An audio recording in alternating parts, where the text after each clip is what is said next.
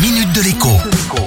Bonjour à tous. Une fois n'est pas coutume, je vais pousser aujourd'hui un gros coup de gueule dans la Minute Éco. Figurez-vous que pour venir en aide aux entreprises fermées administrativement à cause du coronavirus, les autorités ont imaginé un nouveau dispositif. À partir du 31 mars, elles pourront demander une prise en charge de leurs frais fixes. C'est on ne peut plus logique. Elles ne peuvent pas gagner d'argent puisqu'elles sont fermées.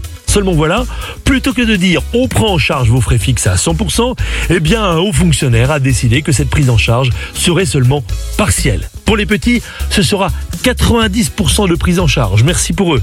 Et pour les plus gros, eh bien ce sera seulement 70%. Autrement dit, on vous ferme par mesure sanitaire, donc on vous empêche de travailler et de gagner votre vie, on consent généreusement à vous aider après avoir provoqué votre fermeture, mais on vous aide seulement partiellement. C'est absolument kafkaïen, d'autant que les patrons de ces entreprises fermées n'ont plus de revenus du tout, faute d'avoir droit au chômage partiel. Parfois, depuis des mois et des mois. Beaucoup sont totalement ruinés et ne peuvent même plus subvenir aux besoins de leur famille.